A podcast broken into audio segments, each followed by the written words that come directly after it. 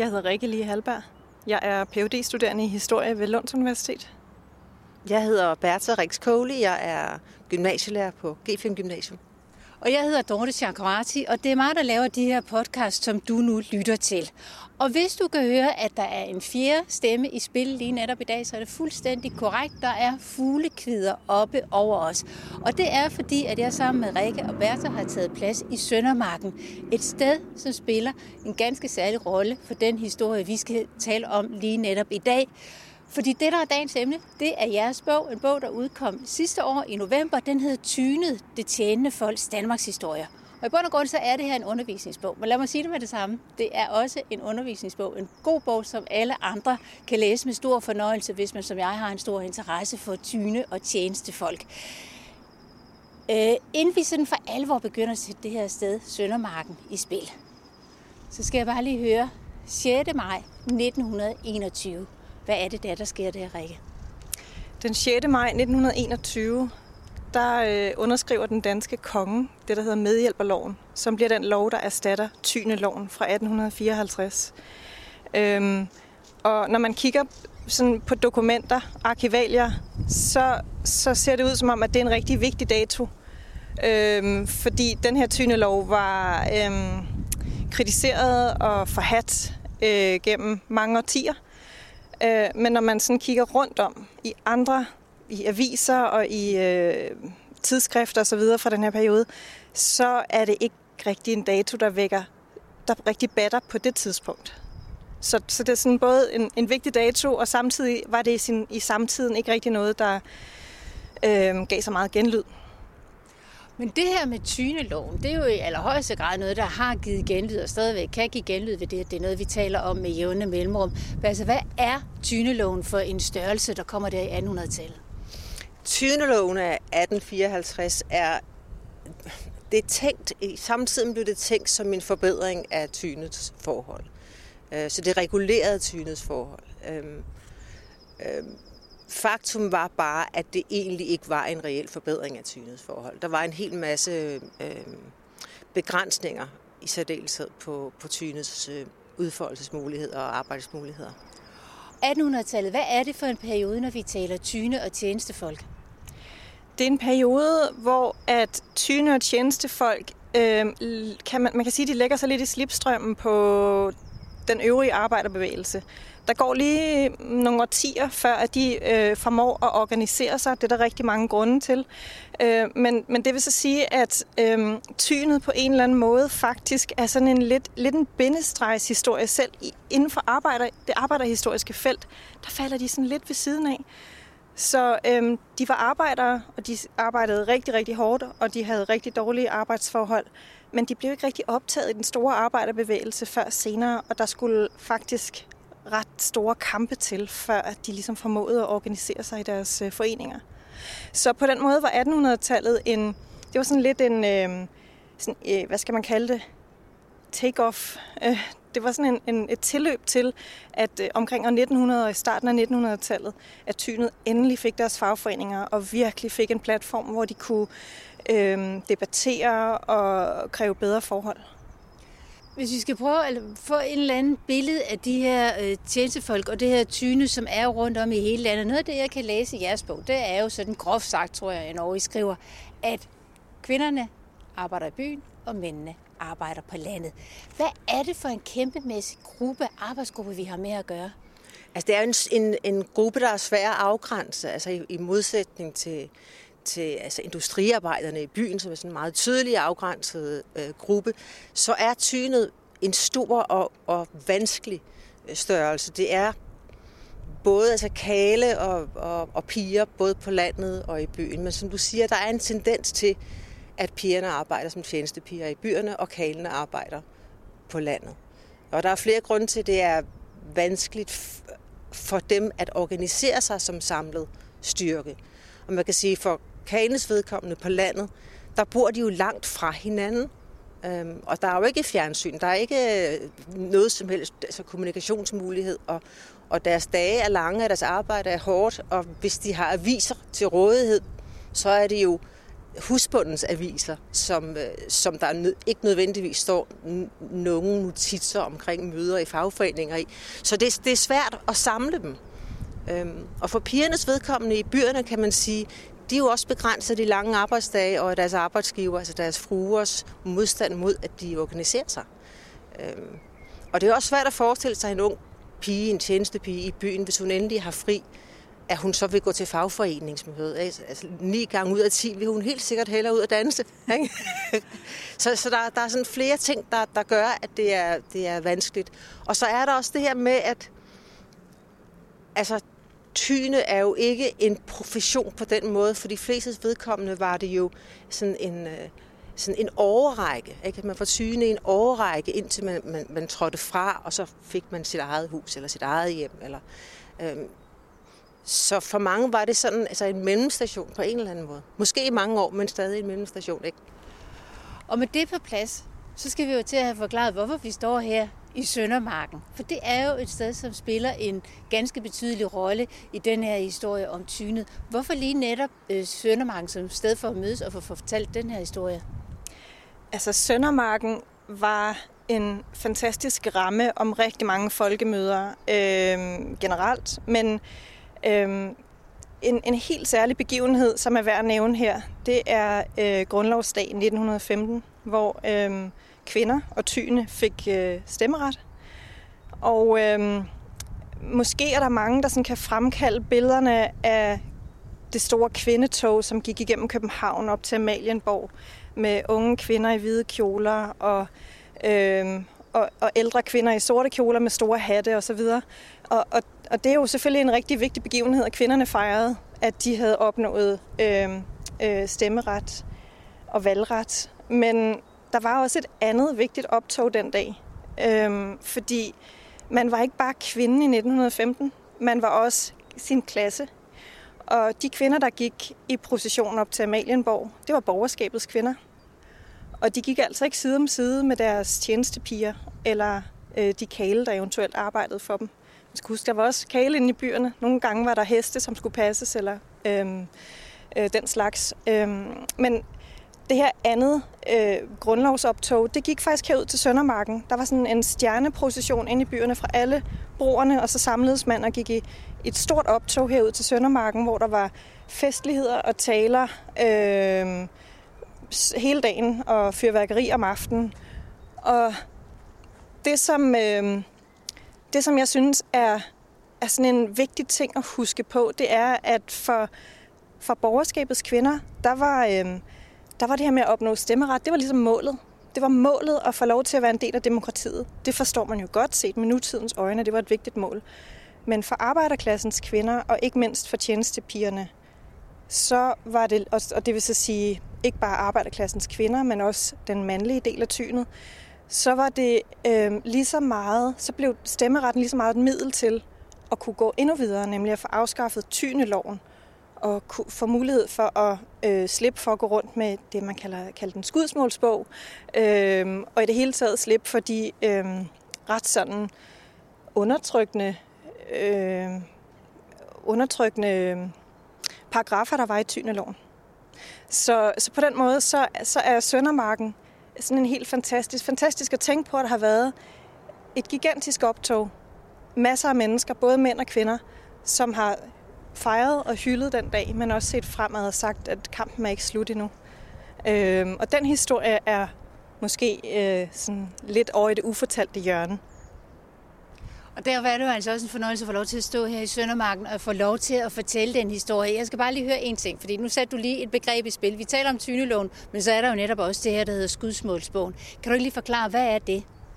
Jo, en skudsmålsbog øh, var sådan en lille kontrolbog, som når man arbejdede som tyne, var man forpligtet til at have den. Man var forpligtet til selv at købe den, og så skulle man øh, have den stemplet hos den lokale politibetjent, og man skulle øh, øh, altid have den på sig. Og det var strengt forbudt at rive sider ud af den. Øhm, og grunden til, at man eventuelt kunne få lyst til at rive sider ud af den, det var, hvis man fik et dårligt skudsmål, altså en, en dårlig... Øh, en dårlig udtalelse fra sin arbejdsgiver, det kunne betyde, at man kunne have svært ved at finde en ny plads. Faktisk så var det sådan, at med tyneloven i 1854, der, der blev det, skudsmålsbogen bestod, men man måtte ikke længere skrive sådan nogle meget værdiladede udtalelser. Så man måtte ikke skrive, at nogen havde været doven eller ikke gjort sit arbejde ordentligt. Man måtte sådan set heller ikke skrive alt for pænt. Så det blev meget sådan en, en, en bog, hvor at når man læser i dem, så står der, øh, vedkommende har været har tjent hos mig i den og den periode, og er nu rejst videre. Og mere står der sådan set ikke i de nyere skudsmålsbøger. Øhm, vi har ikke rigtig fundet ud af, om der eventuelt er nogle koder, øhm, fordi det kan der sagtens have været. En eller anden form for kode, koderi omkring, øh, at der alligevel lå en vurdering i det. Men, men selvom at der ikke var de her øh, meget værdiladede skudsmål, som der har været tidligere i tidligere skudsmålsbøger, så var den alligevel forhat. Fordi det her med at skulle lade sig kontrollere og hele tiden op og have stempler hos politibetjenten osv., har selvfølgelig været begrænsende. Øh, og det har også været, øh, øh, det har også været et... Øh, det har været sådan meget håndgribeligt tegn på, at man tilhørte en bestemt klasse og en bestemt erhvervsgruppe, som ikke havde de samme rettigheder som alle andre. Og derfor så blev skudsmålsbogen et symbol på tyneloven og skudsmålsbogen blev brugt i argumentationen og i agitationen for at få afskaffet tyneloven. Øhm, der er sådan et fantastisk øh, sådan en akvarel, som ligger i Marie Christensens øh, personlige arkiv på ABA, øh, hvor man ser sådan en, en lang række tjenestepiger, som står med deres forklæder, og så ligger der sådan bunker med skudsmålsbøger, som de kaster på et bål. Øh, så, så på den måde, så var den virkelig et symbol, som, øh, som man også godt kunne have en vis retorik omkring. Altså det der med, at den skulle kastes på bålet, den skulle bare væk. Så vi har altså 1915, hvor det mandlige såvel som det kvindelige tyne får stemmeret. Og det er jo et af de her meget, meget vigtige øh, trin i historien, og blandt andet også vigtige trin i forbindelse med netop det her, som du fortæller om tyneloven og skudsmålsbogen. Og så sagde du Marie Christensen, og du sagde også ABA. Og ABA skal jeg nok forklare, for det er Arbejderbevægelsens arkiv, som ligger, mener jeg, ude i Tostrup, eller et eller andet sted i hvert fald. Men Marie Christensen derimod, hvem var hun? Marie Christensen var tjenestepige, som så mange andre tjenestepiger. Øhm, hun er født i Lille Krejme på landet, øhm, og kom øh, i tjeneste første gang, hvis nok hos sin læge. Er det rigtigt, Rikke? Ja. ja. Øhm, og hun havde sådan glædet sig til, at hun skulle have sit eget værelse. Det er det, hun skriver i sine erindringer. Det havde hun glædet sig meget til, for hun kom fra en, øh, en arbejderfamilie med mange børn.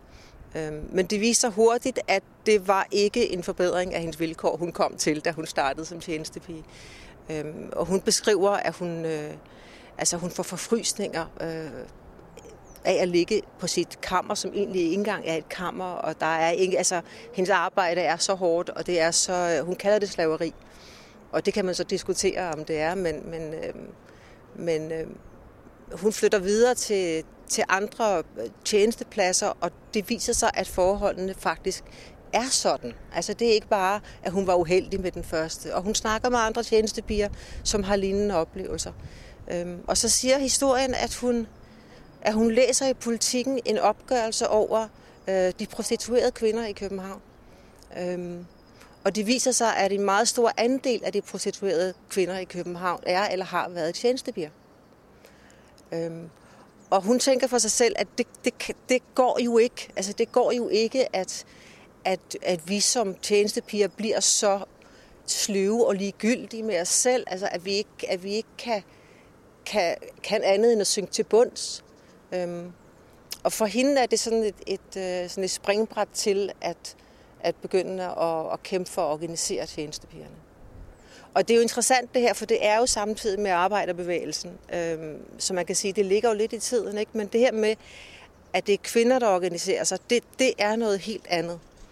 Og, og det er meget tydeligt, når man læser kilder fra perioden, og også når man ser nogle af de her øhm, tegninger, der er og sådan noget af, af, af tjenestepigernes organisering, det er, at de bliver latterliggjort. Altså, det, det, er, det er ukvindeligt, det er uklædeligt, det er, det er absurd, at de går og, og, og vil organisere sig. Øh, og det er ikke den måde, arbejderklassens mænd bliver portrætteret på. Så, så der er altså klasse, og der er køn. Og der, der kan det, tjenestepigerne så organisere sig, men hvad med det mandlige tyne? Hvor kan de egentlig organisere sig? Det kommer lidt senere. Øhm, det er øh, Karl Vestergaard, som, som egentlig står for at forsøge at samle denne her meget brogede skare, som, som jeg beskrev tidligere. Øhm, og det foregår altså ved meget møjsommeligt at, at, at, at forsøge at organisere møder ved, ved landsbyernes gadekær, og forsøge at få kalene til at komme fra de forskellige gårde og, og husmandssteder rundt omkring. Og, altså, det er en, en meget svær, øh, en meget svær øh, ting at få stablet på benene. Øh, men det lykkedes. Øh, ikke uden vanskeligheder, men, men det lykkedes at få, at, at få både en, altså for Marie Christensen og for Karl Vestergaard, som er de her to personer egentlig, som, som kommer til at repræsentere henholdsvis kalenes og pigernes organisering. Ikke? Det lykkedes dem at få stablet noget, der ligner en velfungerende fagforening på benene. Og det her med organisering, det er jo altså så noget, der kommer til at fortsætte, og det er noget, der sætter sit præg, blandt andet i 1915 i forbindelse med stemmeretten, ikke bare til kvinder, men altså også til tyne. Og så er der 1921, som vi indledte med at fortælle om, og 6. maj, øh, den dato og det årstal, hvor man kommer af med tyneloven, som, og, som bliver erstattet af medhjælperloven. Og der indledte du med at sige, Rikke Lige Halberg, at det var jo egentlig ikke nogen stor dag som sådan, altså den dag for 100 år siden. Det kan godt være, at I skriver den ind i jeres historiebog, men på det tidspunkt er det ikke noget, man markerer. Betyder det, at alt det her med, jeg var lige ved at sige herskab på tjenestefolk, men i hvert fald med tyne, at det er noget, der kommer til at forsvinde ud af det danske samfund, og med tiden også historiebøgerne, at man får sådan en medhjælperlov og et helt andet begreb at arbejde med? Øhm, det korte svar er nej. det, det betyder det ikke.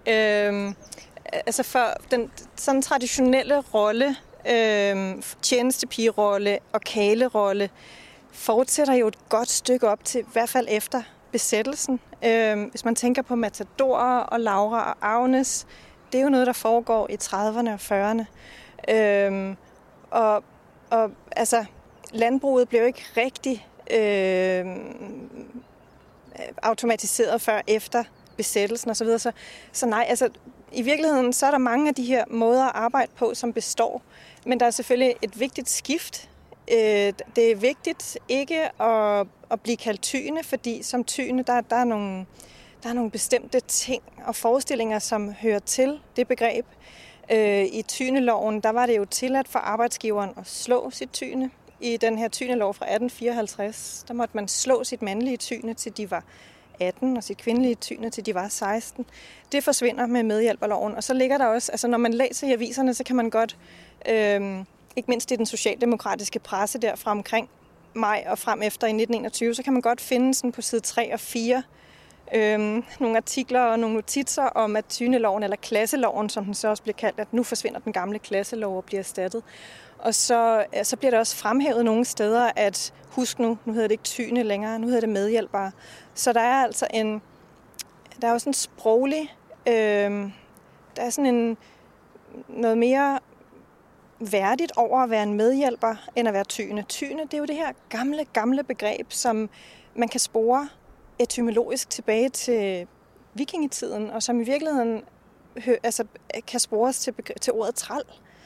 Så øhm, selvom vi var inde på det der før med, at, altså, at Marie Christensen selv bruger, øh, hun snakker om at, at frigøre Danmarks slaveinder fra deres lænker og bruger sådan begrebet slaveri i sin retorik og i sin agitation. Øh, og og det er selvfølgelig et stretch, men, men der er altså også sprogligt, er der den der tusind år lange tradition, som man ikke kan se helt bort fra. Så at, at kunne smide det begreb og så være en medhjælper, må have betydet rigtig meget. Og øh, så er der selvfølgelig spørgsmålet igen. Øh, betød det så noget i det lange løb? Og de opgaver, som tynet varetog, har selvfølgelig... Øh, det, altså de opgaver findes jo endnu. Der er stadigvæk nogen, der skal gøre rent rundt omkring i husene. Der er stadigvæk nogen, der skal høste og så og rygte dyrene osv. Øh, men en del er selvfølgelig erstattet af maskiner. En del er erstattet af, at flere mennesker selv gør rent, og så er der en del, som er forsvundet ud i nogle, måske nogle mere usynlige arbejdsområder. Øhm, hvis man kigger nærmere på, hvem det egentlig er, som arbejder i den grønne sektor, hvem er det egentlig, som varetager hårdt rengøringsarbejde osv., så er der jo stadigvæk nogle kampe og diskussioner, som, øhm, som kan tages, og som af og til bliver løftet, men som rigtig mange mennesker i dag jo måske også lukker øjnene lidt for. Ligesom at det var svært at få øje på, at synet måske ikke havde de helt øh, de mest retfærdige forhold før 1921. Så, øh, så det, det er selvfølgelig altid svært at sige, hvornår noget, er, hvornår, hvornår noget fortsætter i historien, og hvornår der er brud. Og her er der vel begge dele. Øh, der er både et vigtigt brud, men hvis man kigger efter det, så kan man også godt se kontinuiteten øh, i det arbejde, der bliver udført, og i synet på de mennesker, der udfører det.